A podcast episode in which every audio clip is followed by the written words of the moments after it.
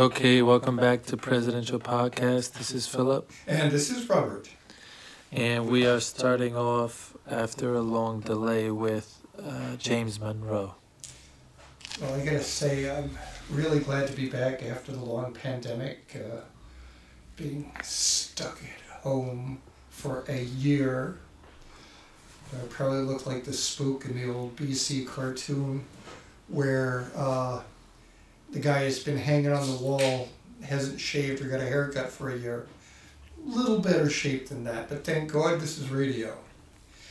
So as uh, Phil mentioned, today we're starting off with uh, James Monroe, the famous author of the Monroe Doctrine.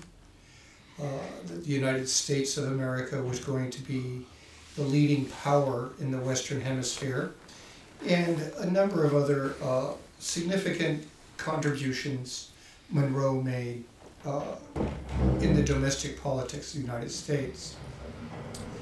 So Monroe was the last of, uh, or toward the end of the succession of presidents from Virginia and from Massachusetts. The Virginians are Washington, who, even though he's born in Virginia, is not considered part of the Virginia dynasty.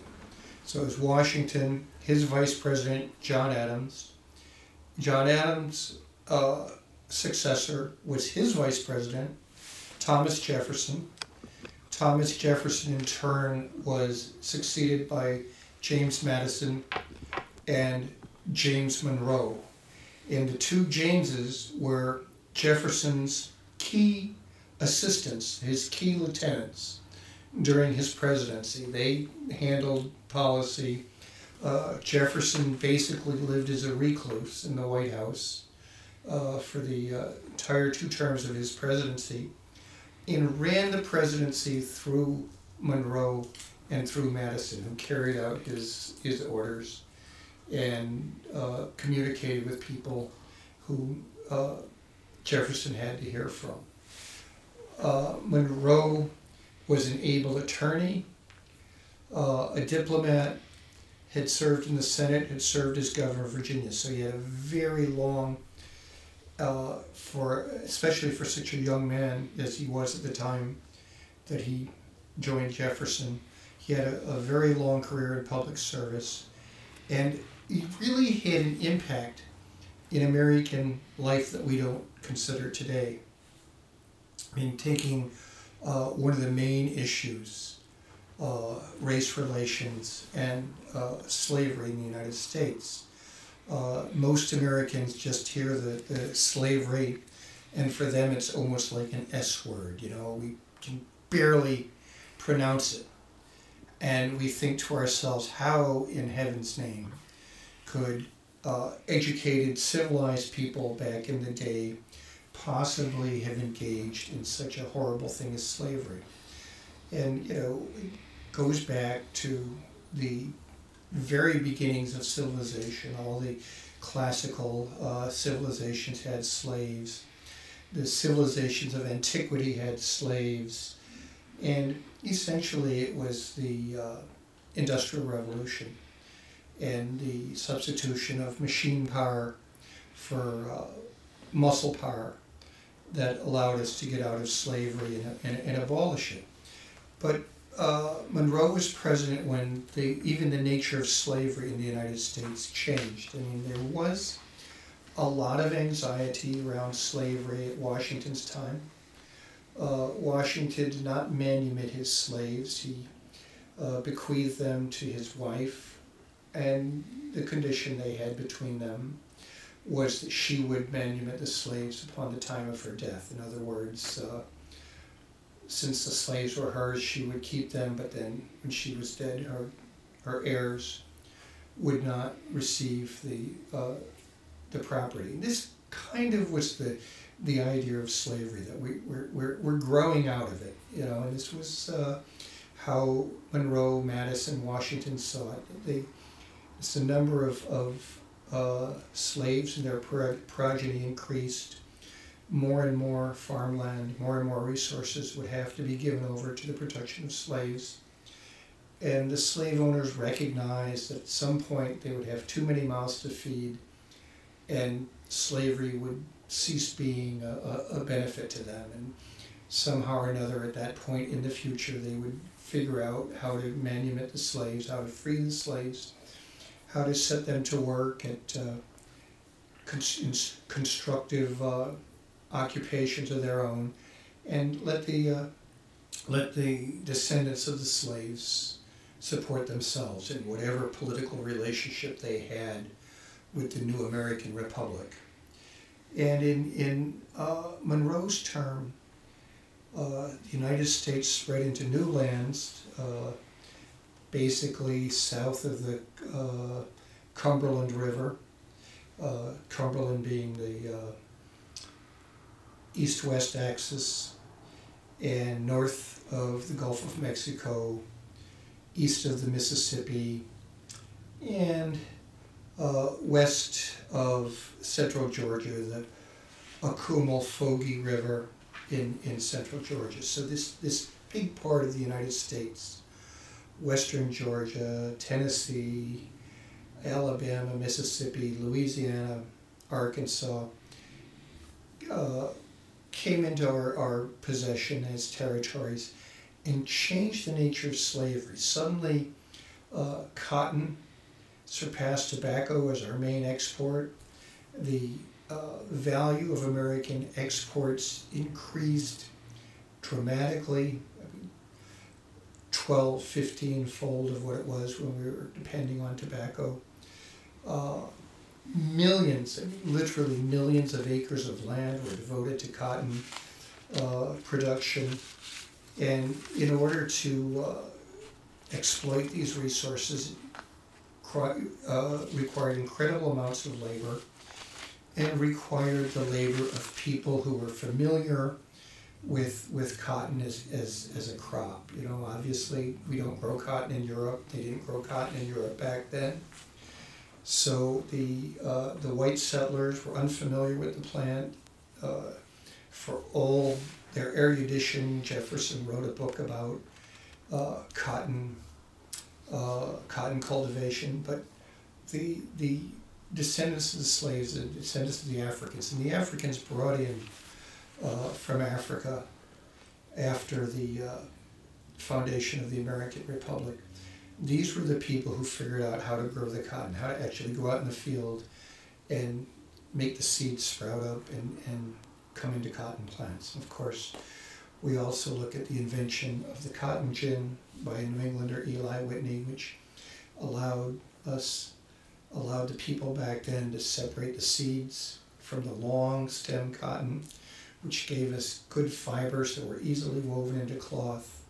Uh, and instead of having to laboriously hand pick the seeds out from the cotton fibers, uh, the machine could do it. They could bale the cotton, ship it off to Britain, and uh, make enormous fortunes. So Monroe presided over that as well. And this was one of the big changes in American life, a, a, a change that had repercussions far into our era. So for this, we're going to talk about Monroe's life. We're going to talk about his childhood. We're going to talk about his education, his ability to attach himself to mentors. Uh, we'll discuss how he went from being a young man, a promising young man who was uh, mentored into becoming a diplomat, how his career was almost ended. He made a, a major political blunder as a young man, his recovery by serving as governor of Virginia, the controversies in his term as governor of Virginia, his Senate service, his time with uh, Jefferson, the Jefferson administration, his presidency, his retirement, and we'll assess Monroe's uh, legacy for the whole United States. So Phil, you want to start us off? Oh, Alright, one, alright. one other comment before I, I ask the first question is we'll pro- primarily be using Encyclopedia Britannica, Encyclopedia uh, World Book, and Wikipedia as our source material. Uh, we're not going to go into any controversies about Monroe's life, but we are going to try and interpret his influence in, uh, on American history, and we'll try to understand his life as he lived it. Okay. Okay, so you want to cover Monroe. Previously, you were talking about uh, the era of good feelings, I think, or. Well, the era right? of good feeling comes late. That comes during uh, Monroe's presidency. Okay, but you would rather take it from a racial perspective and the institution of slavery. That's what you. Uh, wanna no, no. We'll we'll look at the the era of good feeling. I mean, typically, this is how we look at uh, Monroe in our in our current time. That he presided over the era of good feeling. The uh, uh, political factions of the United States had basically fused into one party. Uh, regionalism was not a uh, divisive. It was a, a, a noteworthy thing in American politics. Excuse me, but it wasn't the divisive thing that it would become during the 40s and 50s. Uh, we'll stick with all that, but I do want to talk about how the, the nature of slavery changed as a result of the technology and as a result of um, uh, Monroe's term. All right, all right. So let's begin with um, Monroe's uh, early life. Okay, he's from the. All right, this is where we get him. Oh, that you should sit over there. This is where we. Hang on. Okay. And he was born uh, in the Northern Neck, right?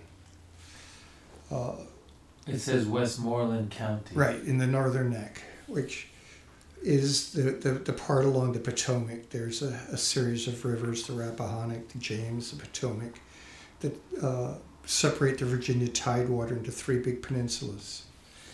And the uh, Northern Neck was uh, Washington. How, how many years Madison. younger? So he was born in '58. How many years younger is he than uh, um, Jefferson?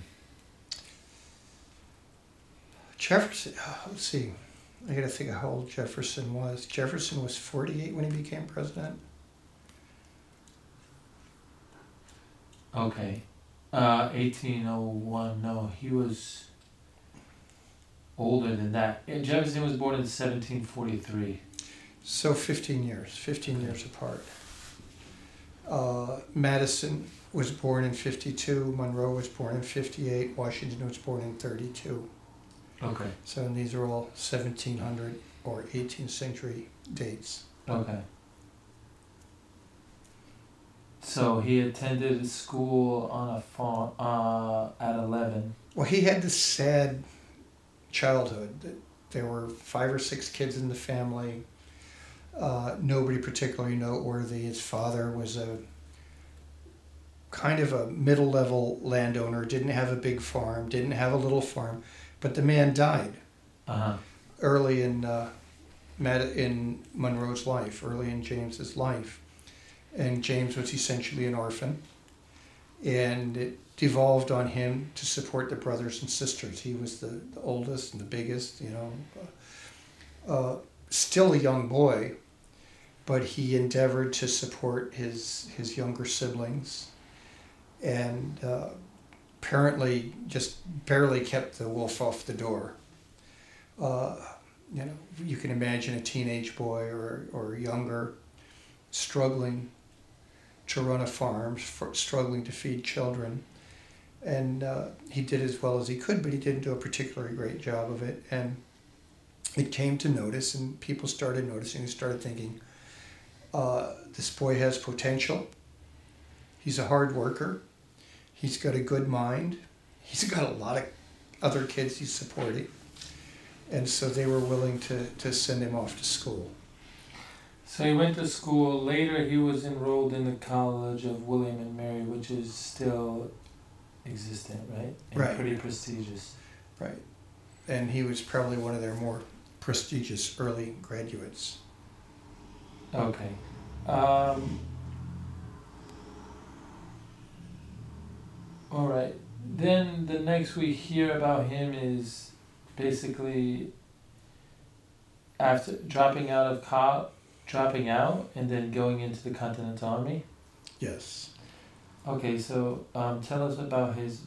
If you don't, if you want to go right. Well, the this this is this is not uh, a story as illustrious as Alexander Hamilton, for instance, his contemporary, who had an extremely good relationship with Washington, uh, tremendous personality, tremendous gifts of leadership and organization.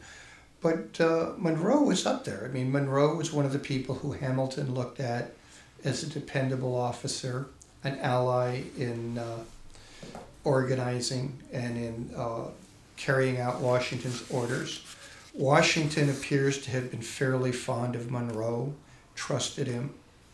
Uh, he was he was a, a, an important part of Washington's official family. He was wounded, you know, uh, which uh, distinguished him from some of the others. You know, severely wounded in combat, and uh, so he was one of the founding revolutionary junta of the United States.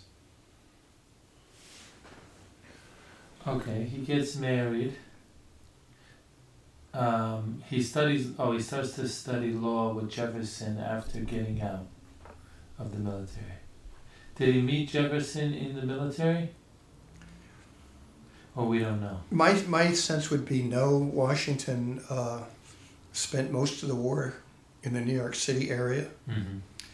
and uh, Monroe would have been up there with Washington. Jefferson uh, was Philadelphia in France, and also for a bit at the capital of Virginia, uh, which at the time was near Yorktown, um, where they do it's a place where they do the enactments.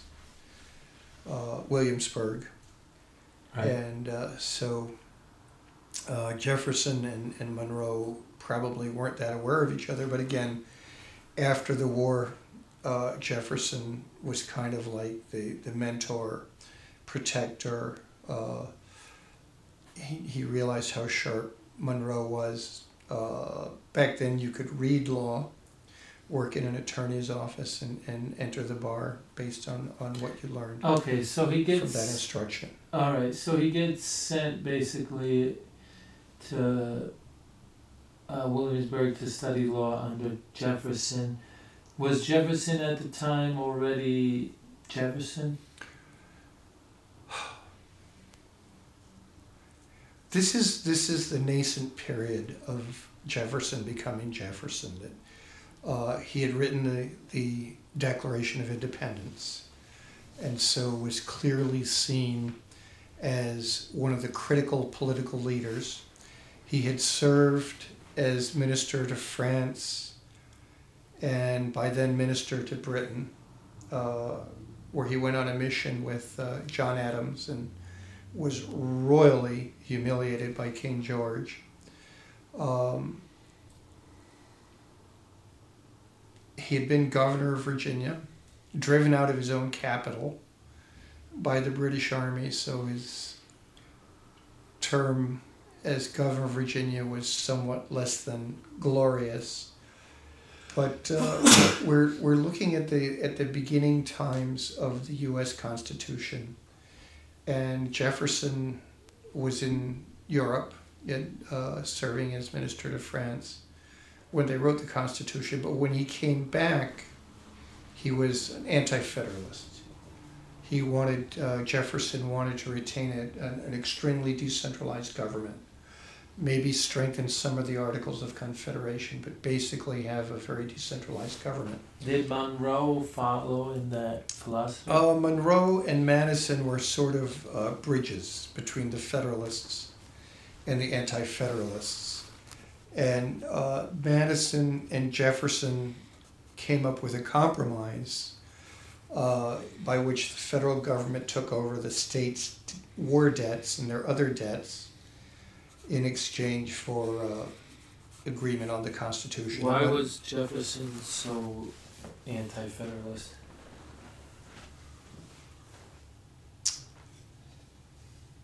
part of it is Jefferson's natural philosophical development of uh, very strong yeomanry, very responsive government. Felt uh, and, and for those who don't know, when you say yeomanry, you mean uh, like a citizen farmer, right? like a, a small farmer, what today we would consider a small farmer. Uh, uh, a man running the sort of farm that he could operate on his own, maybe with a, a, a hand or two, a hired hand or two, his sons, uh, something like that. Back then, it's probably about less than 60 acres. So, men who uh, own their homes, own the land that uh, sustained them, uh, who had weapons, who were willing to appear and uh, serve in the militia at their, at their own expense with their own weapons, and who could vote. And uh, those were all requirements for, for voting uh, land ownership, adulthood, uh, and the financial background to, to participate in the militia. Uh, Monroe pretty much epitomized those those qualities. So he was a, a an avid supporter, and he, he was a very able man. You know, he was a not gigantic, but you know, fairly large man, commanding presence, somebody who, when you encountered him, you would you would listen to him, and then of course he was also a lawyer, former military officer, landowner, and uh, I believe his his marriage also uh, contributed greatly to his status as he married up. Uh, he married a family that was more important, better off than his, had substantial land holdings, slaves, and so uh, he not only had his own abilities, he not only had the uh, status conferred on him by being the protege of Washington and Lee, but now he was beginning to develop his own status through marriage and through his own accomplishments. What what way do you distinguish him from Madison in terms of like you know they both have the plant they both end up having the plantations they both were proteges to Thomas Jefferson where where do you see the difference or do you see them Well, that's, two that's, guys I think that's a of the same really good question. Um, Madison was the unseen intellectual of the revolution. I mean, uh, Kennedy once made the statement, uh, former President John F. Kennedy once made the statement that the White House was graced with its most fabulous intellectual uh, attainment when Thomas Jefferson dined alone. Right, so uh, you know Jefferson was uh, his father was an engineer. Jefferson had a lot of practical inventions. He uh, was in Paris uh, during the early phases of the French Revolution. Was very uh, uh, influenced by the revolutionary doctrines and ideology, uh, read voraciously, uh, was continuously reading, was well educated, but, but continued reading. Madison was the one who was able to keep up with Jefferson on an intellectual basis, but then was able to write Jefferson's ideas in a practical form of government, which became the U.S. Constitution.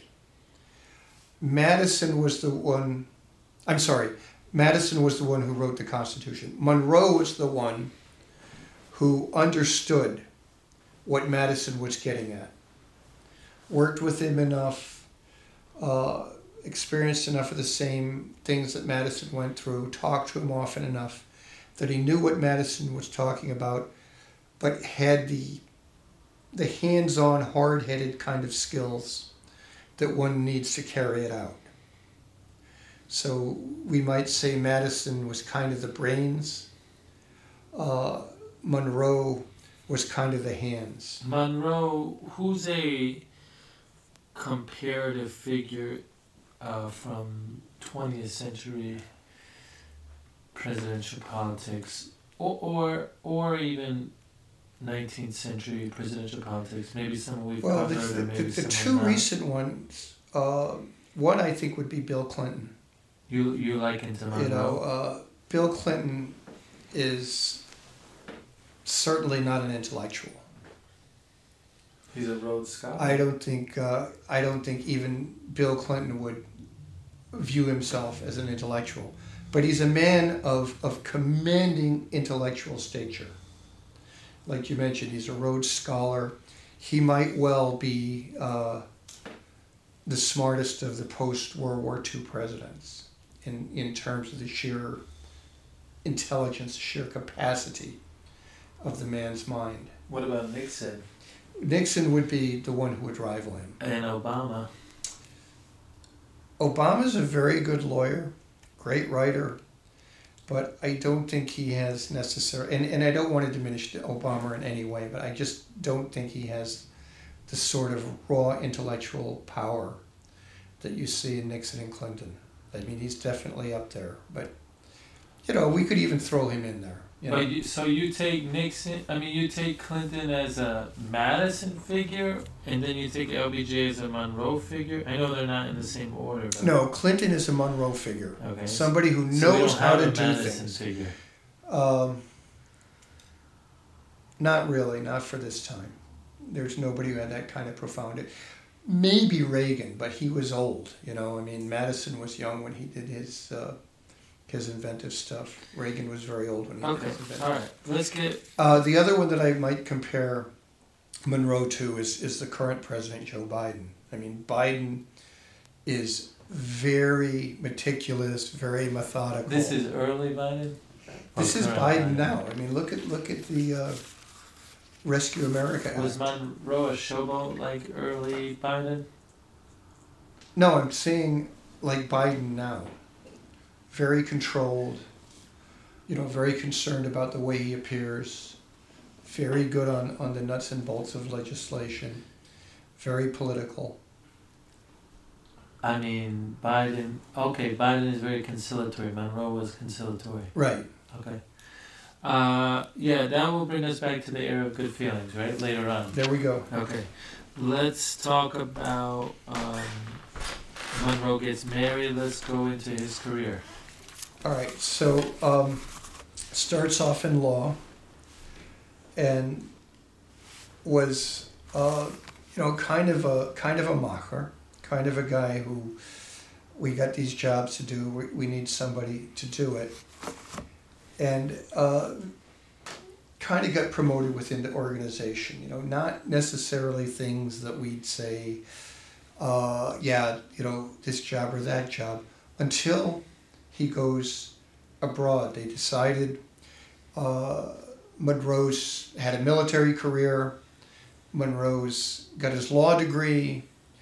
Monroe has demonstrated a, a pretty good uh, degree of financial acumen and definitely a command of public finances. He's not Hamilton. He's not Gallatin, but he's up there. You know, he's he's he's dependable. He can he can understand what Hamilton is coming out with. So uh, they thought we have to round him off and send him abroad, have him do some some diplomatic stuff. So here he's going to get in trouble. So let's let's go back and look at uh, his his career in France. And this this is almost going to sink him. So he gets hooked up with uh, uh, something which the uh, American minister to France, and I want to say it was Jay. Am I am I right on that? Was it Jay? Give me a minute here. Um, it looks like months after Monroe arrived in France, the U.S. and Great Britain concluded the Jay Treaty, outraging both the French and Monroe, not fully informed about the treaty prior to its publication. Despite the undesirable effects of the Jay Treaty on Franco-American relations, Monroe won French support for U.S. navigational rights on the Mississippi. And in 1795, the U.S. and Spain signed Pinckney's Treaty. the treaty granted U.S. limited rights over New Orleans. Washington decided Monroe was inefficient, disruptive, and failed to safeguard the national interest. He recalled Monroe in November 96, 1796. He returned to Charlottesville as his dual career as farmer and lawyer. Jefferson urged Monroe to run for Congress. All right, let's stop right there. So, uh, Monroe has had a, an eminent, if not a distinguished career, maybe even a distinguished career. He's at the top echelon of the revolutionary government. You know, he's the one who sits in the room with the big guys, writes down what they say, uh, does the, does the grunt work, figures out the treaties, uh, schmoozes up the French and the Spaniards, and actually gets the the treaties on paper and gets them in a form where they can be ratified. And he's not even 40 yet at the time. And he's not even 40 yet. But the political effect of these treaties, even though they were critical to American well being, the navigation rights of the Mississippi, uh, better uh, better navigation, uh, the, the rights to the port of New Orleans, critical critical things to the to the westward expansion of the United States, but nobody feels good about this. Uh, the the the uh, administration in, in, in the capital, the Washington administration, thinks that Monroe has given the Spaniards and the French too many concessions. The Spaniards and the French feel like, oh, you know, somehow that Monroe shafted us out of our out of our rights to these Western things, you know, uh, these the, the, the Mississippi Valley in you know North America. So everybody's mad. Even though the United States, which doesn't even reach to the Mississippi yet, now can use the Mississippi, now can use the port of New Orleans, which controls the Mississippi. So this was a critical, far-seeing, future-oriented Let thing me let me read what in American history. let me read what uh, Washington said about uh, the Jay Treaty and about Monroe. The truth is, Mr. Monroe was cajoled, flattered, and made to believe strange things. In return, he did or was disposed to do whatever was pleasing to that nation, reluctantly urging the rights of his own. So we gave up some things, obviously, to get some bigger things. Washington, who uh, thought the West was Ohio, didn't uh, see the value in what Monroe had done and uh, saw that uh, a lot of the people he borrowed money from and did business with were not happy with us and said it's all that Brett Monroe's fault. Washington, I wouldn't put it past him to have been pleased, to have thought this is really to the benefit of the country. There's going to be continue to be a westward movement. All those 50,000 acres that I've got out there, they're still going to be prime real estate. People are still going to want to rent my land. I'm still going to make a small fortune off it. But Monroe pissed off a lot of people.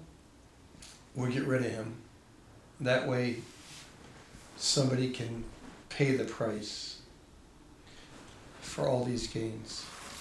All Even right. though the gains, I mean, did piss off some of the more conservative people, some of the, the status quo types. tell us about how Monroe recovers from this situation. So basically, as you started reading, he goes into Congress, gets elected, serves in the House, and uh, Now- State, state or federal? federal House. Okay.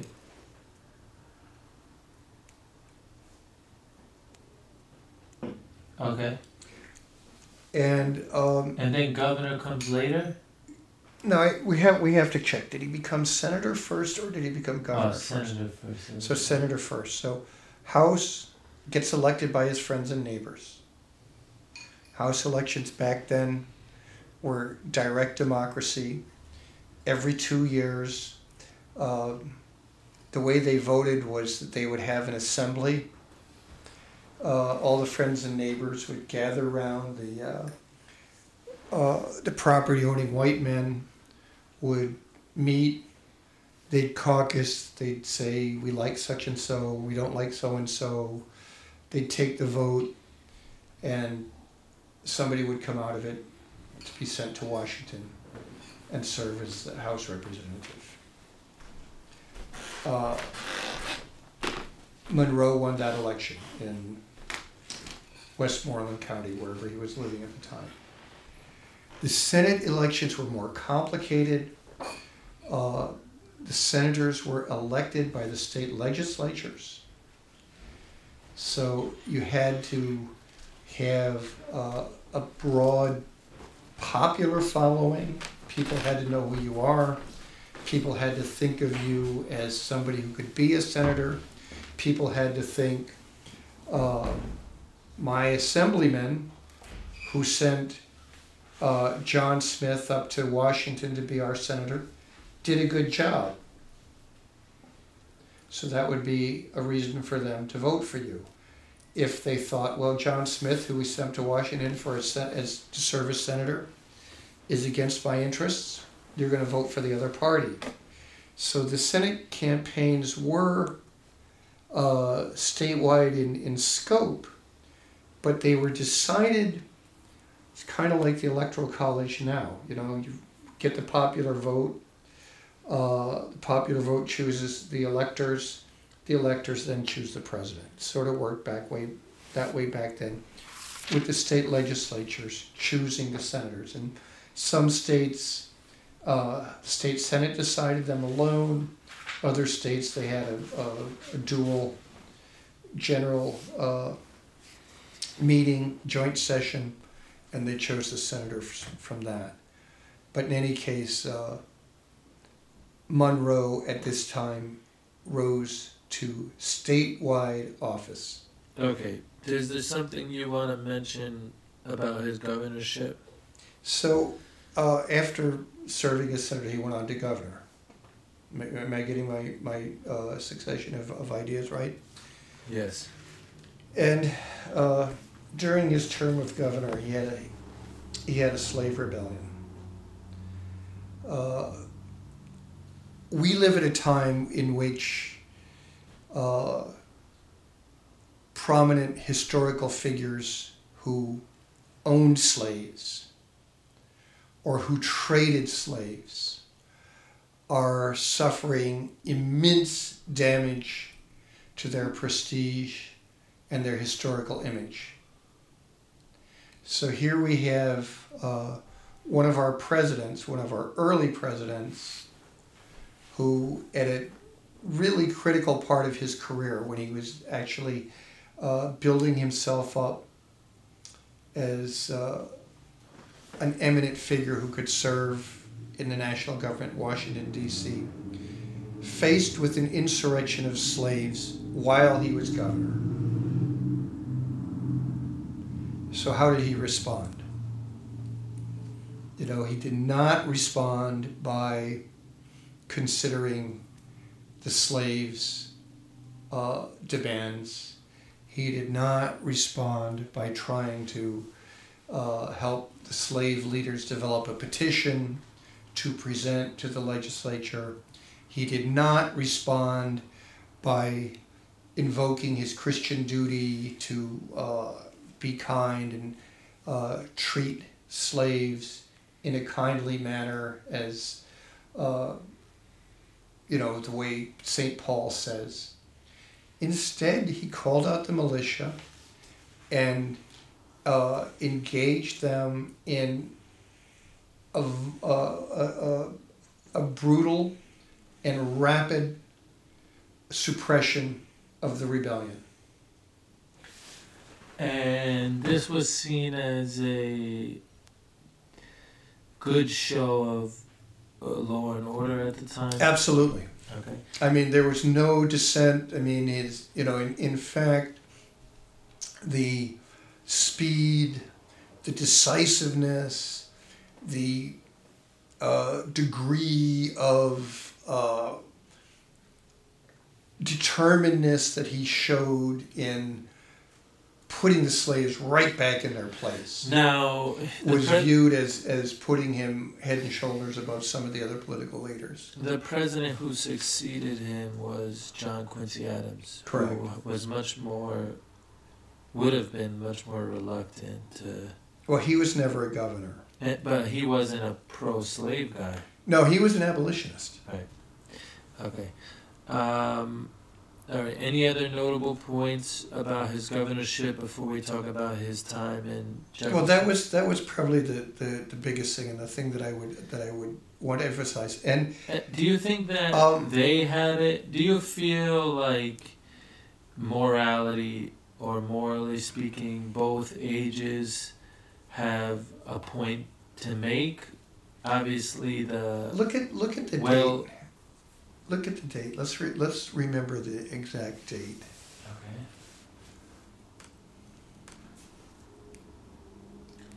Gabriel's Rebellion, 1800. So this is very early on. All right. This is this is at a time when presumably liberal Uh, opinion. he also, I'm sorry, he also created a, secretly, uh, create, worked with Jefferson to secure a location where free and enslaved African Americans suspected of conspiracy, insurgency, treason, and rebellion would be permanently banished. Interesting. so um, You were gonna say something about liberal feelings.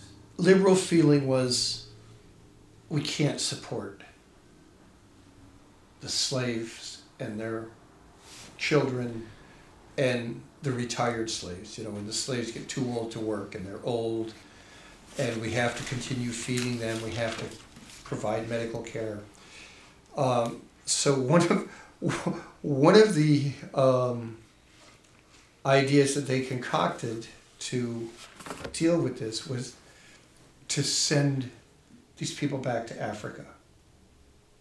And we actually, It reminds me of um, not Adelman. What's the What's the name of the um, Nazi guy that wanted to send the Jews to Madagascar?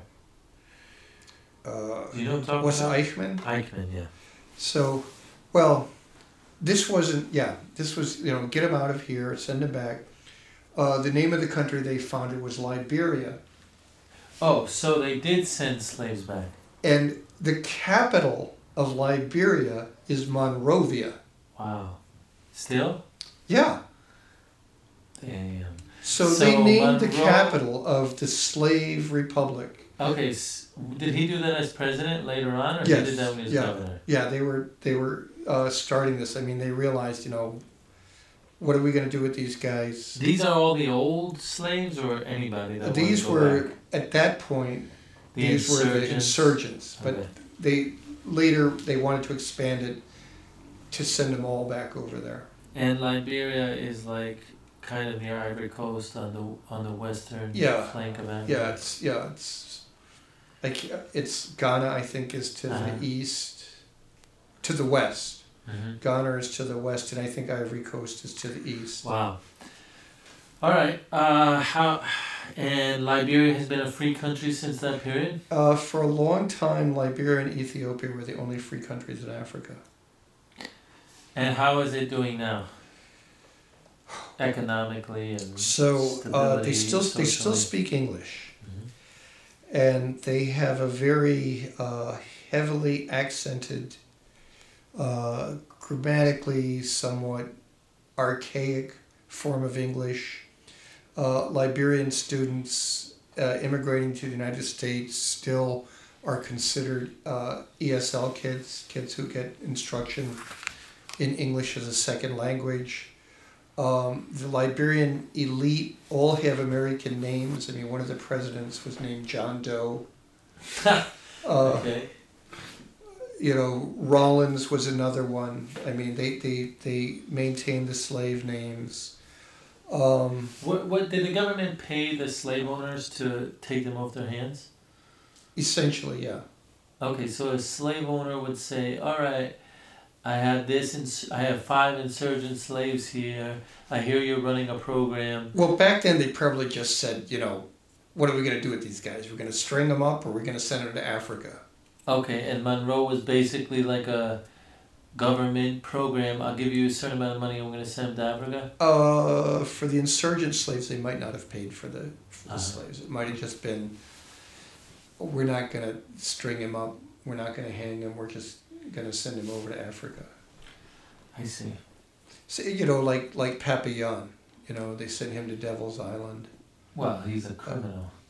Well, you don't think they considered uh, slave insurrectionists criminals? Yeah, presumably. Um, all right. So good. All right. Very interesting. So you you didn't mention. Did you think that? Uh, so Monroe has two sides of his personality about slavery. In some sense, he has a very hard fist type of beha- like mentality in terms of law and order, but he also had this idea to send them back to Africa, which I think for a lot of people I mean, it was a movement in the 20th century for a bit among African Americans. I think for a lot of people, people see it as a pot. We would see it generally as a. Well, we just think the whole thing is horrible, and you know we can't understand it. And in in in, in nearly every respect, Monroe was a paragon of morality. He was honest. He was pious. He was faithful to his wife.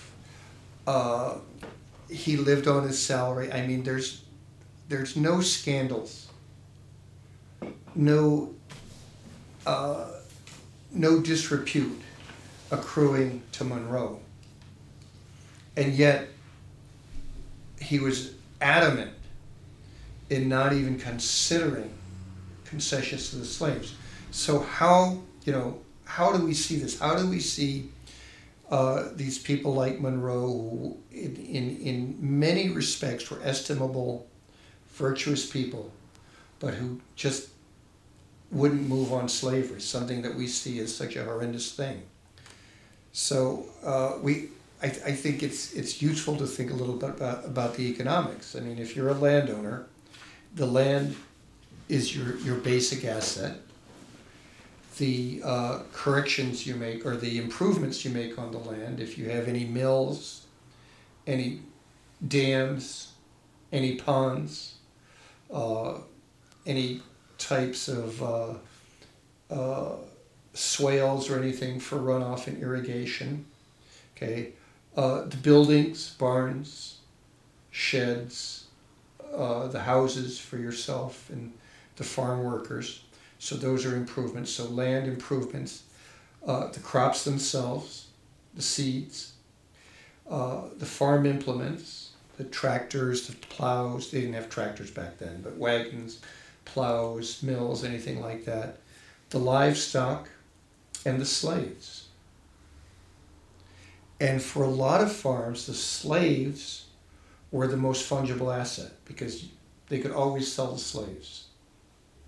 Uh, if they had young children who were uh, whose parents were enslaved people, they could sell them and you know make really, uh, and I'll say, make really obscene profits on those sales. I mean, the, the sale itself is obscene. The profits they were making make it that much more uh, disgusting, and and but it was such a source of revenue, of cash, of of labor. You know, if they had to pay guys or pay workers to do the work that the slaves were doing. Uh, their margins would have, would have just been very precarious. Oh, okay. All right, let's go ahead and talk about uh, Monroe um, becoming part of the of the Jefferson administration. So, what were his offices You know, he was Secretary of State. That was under Madison, though. That was under Madison. So he's he's got a, a sixteen year period here where he serves in uh, the Jefferson and the Ma- and the Monroe. I'm sorry, and the Madison, the Jefferson and the Madison Doctrine Okay. or administration. It looks like he was uh, sent back to France initially to work with Liv- Robert Livingston for the Louisiana Purchase. Later, he was appointed ambassador to Great Britain. Um,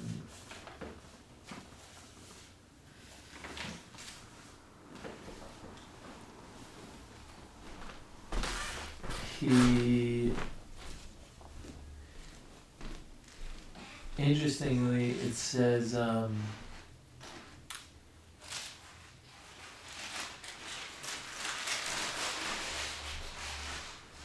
it says that he uh, negotiated a Monroe Pinkney Treaty when he was with Great Britain, and which was an extension of the Jay Treaty, which had expired after ten years, and um,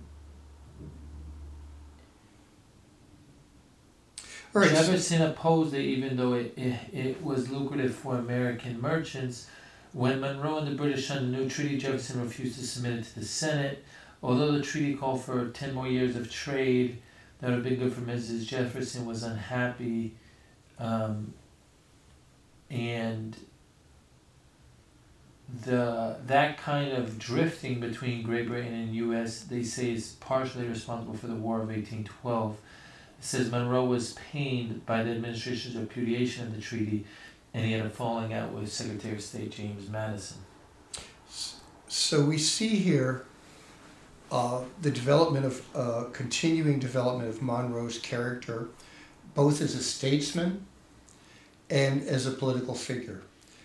Who are, whose interests is he looking after pretty consistently with The these wealthy. treaties? Hmm?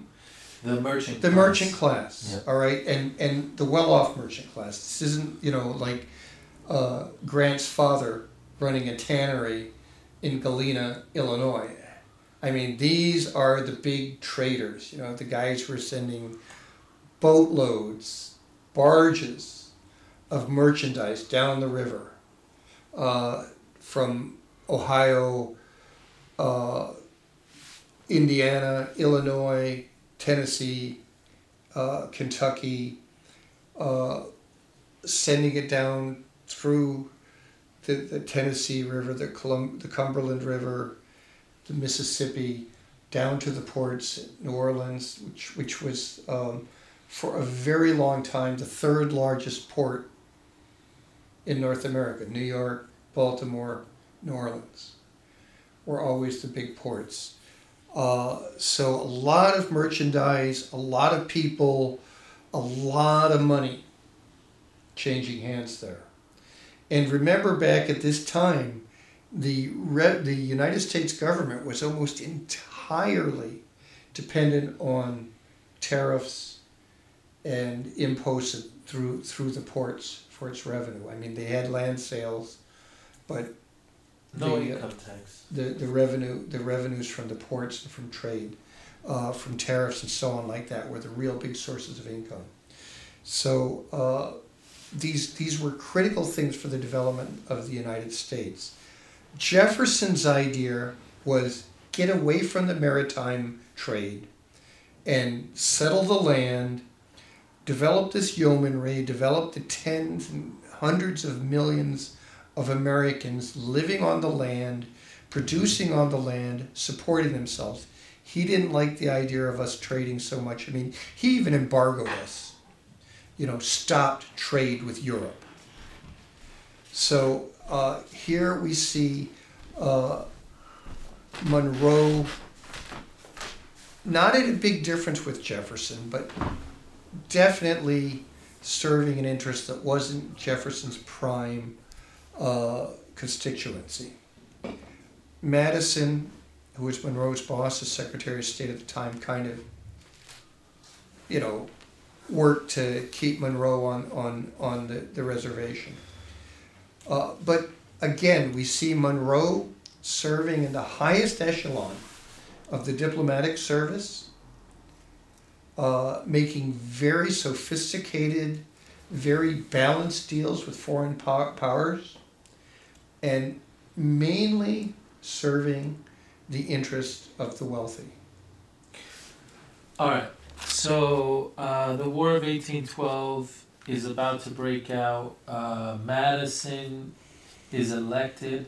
Okay, and he, even though he had a bit of an issue with Well, Madison was elected before. right uh, in he- he- eighteen eleven. He served almost a term, right? Uh, eighteen. When was he elected? Eighteen oh eight. Check that. I'm pretty sure that's when he was elected. All right. It looks like Madison was elected in 1809, 1808, 1809. So he had served a term, then got himself in hot water with the British. And that's when he brings uh, Monroe back. On taking office, okay, Monroe assured, Madison assured Monroe that their differences regarding the Monroe Pink, Pinkney Treaty had been a misunderstanding and the two resumed their friendship. On taking office, Monroe hoped to negotiate treaties with the British and French to end the attacks on American merchant ships. While the French agreed to reduce the attacks, and released seized American ships, the British were less receptive to Monroe's demands. Monroe had long worked for peace with the British, but he came to favor war with Britain, joining the war hawks such as Henry Clay.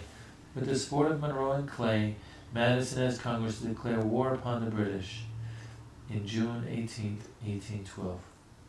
So again, we see a major shift. A major shift that um, Mon- uh, Monroe had supported treaties uh, conciliatory towards the British, uh, tying us to British interests, expanding transoceanic trade. And now, uh, when the treaties were implemented, and Madison and Monroe saw who was following the treaties. You know, France followed the treaty. France sold us Louisiana. Louisiana Purchase. France was was more or less not aligned with us, but certainly not hostile to us. Britain, on the other hand, was uh, impounding our ships and uh, impressing our seamen, and causing What, what does it mean impressing? Imprisoning? so uh, Because Brit- and- and, uh, American ships back then uh, didn't do a lot of transoceanic trade. I mean, there were a few that went across the ocean. Most of them uh, went up and down the coast uh, and on the rivers. But a few went abroad, went to France, went to Holland, went to Britain, Denmark, places like that. And if they were on the high seas, or more likely off France or off Holland, uh, the British who were blockading Europe would would pull them over. They, you know, the American ship is sailing, trying to get into why, Utrecht, or, why were the British blockading Europe? Uh, because they were fighting wars against Napoleon, against the French. Oh, so they wanted no So they were money star- going to the French because they, They were wanted the French basically trying to starve the French, right? Okay. So they would they would pull over the American ship, and uh, there's a whole series of complicated naval rules. They they have to pull over everything. They can only take uh, ships into into tow that have contraband on them. You know, war making materials. They're supposed to leave the crews alone uh, because they're neutral sailors. So they would come aboard, and they'd search the ships, and you know didn't find any contraband.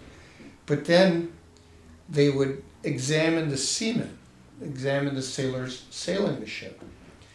And if they thought that they were they were tars, if they thought they were former British Navy sailors, they would take them off the ship and make them serve in the British ships as sailors. So some of the guys who they took like that were in fact former Royal Navy sailors who got out of the Royal Navy, were done with it, and were still sailors. You know, to still little trying to make a living. Yeah. Uh, f- some of them were uh, uh, deserters from the British Navy, Mm-hmm. but the British treated them all as if they were deserters, and uh, probably four to one. They were either not British, they were former Royal Navy guys who were legally clear of the Navy, or they were British immigrants to America sailing, had no connection to the British Navy, but were had a British accent, uh, and then some were deserters. But they took them all. And this was a big issue for us because it was crippling our trade. And of course, for the British, it had the effect that France was starved for money. They didn't have the trade with the United States. And the British were slowly starving them for money.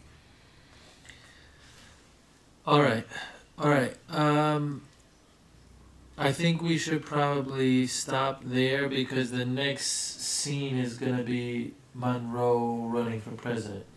Well, we're gonna, yeah, we'll talk a little bit about the War of 1812, then we'll go to his presidency. Do you want to mention anything else about um, his rise, him being a person of the establishment, the relevance for people today? Um, I th- I think at this point, the big thing is that he's uh,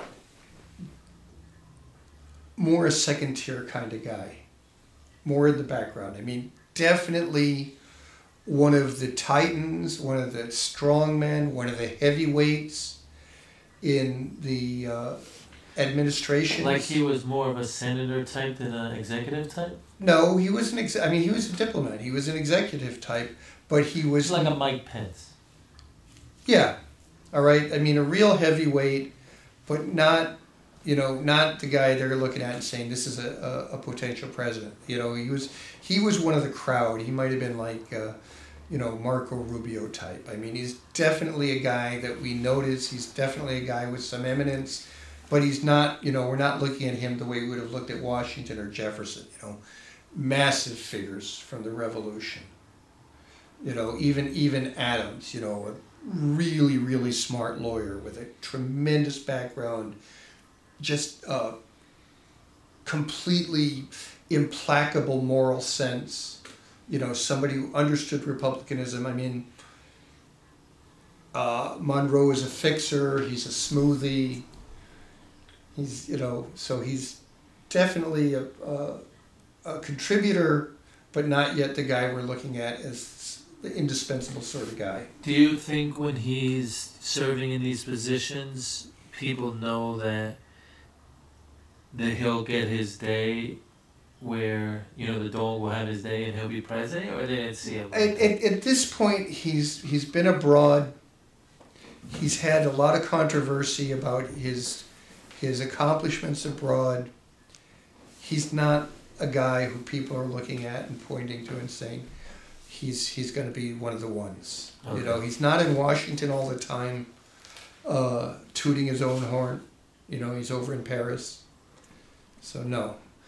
All right, all right. So um, So the war is going to be critical, though.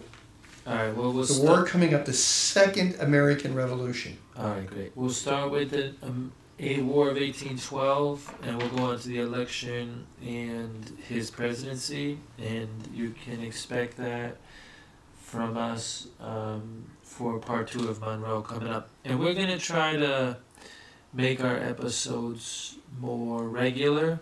We're in a bit of a better arrangement given that coronavirus is down, and you can expect hopefully more episodes and content coming up. So, good. Thanks for listening.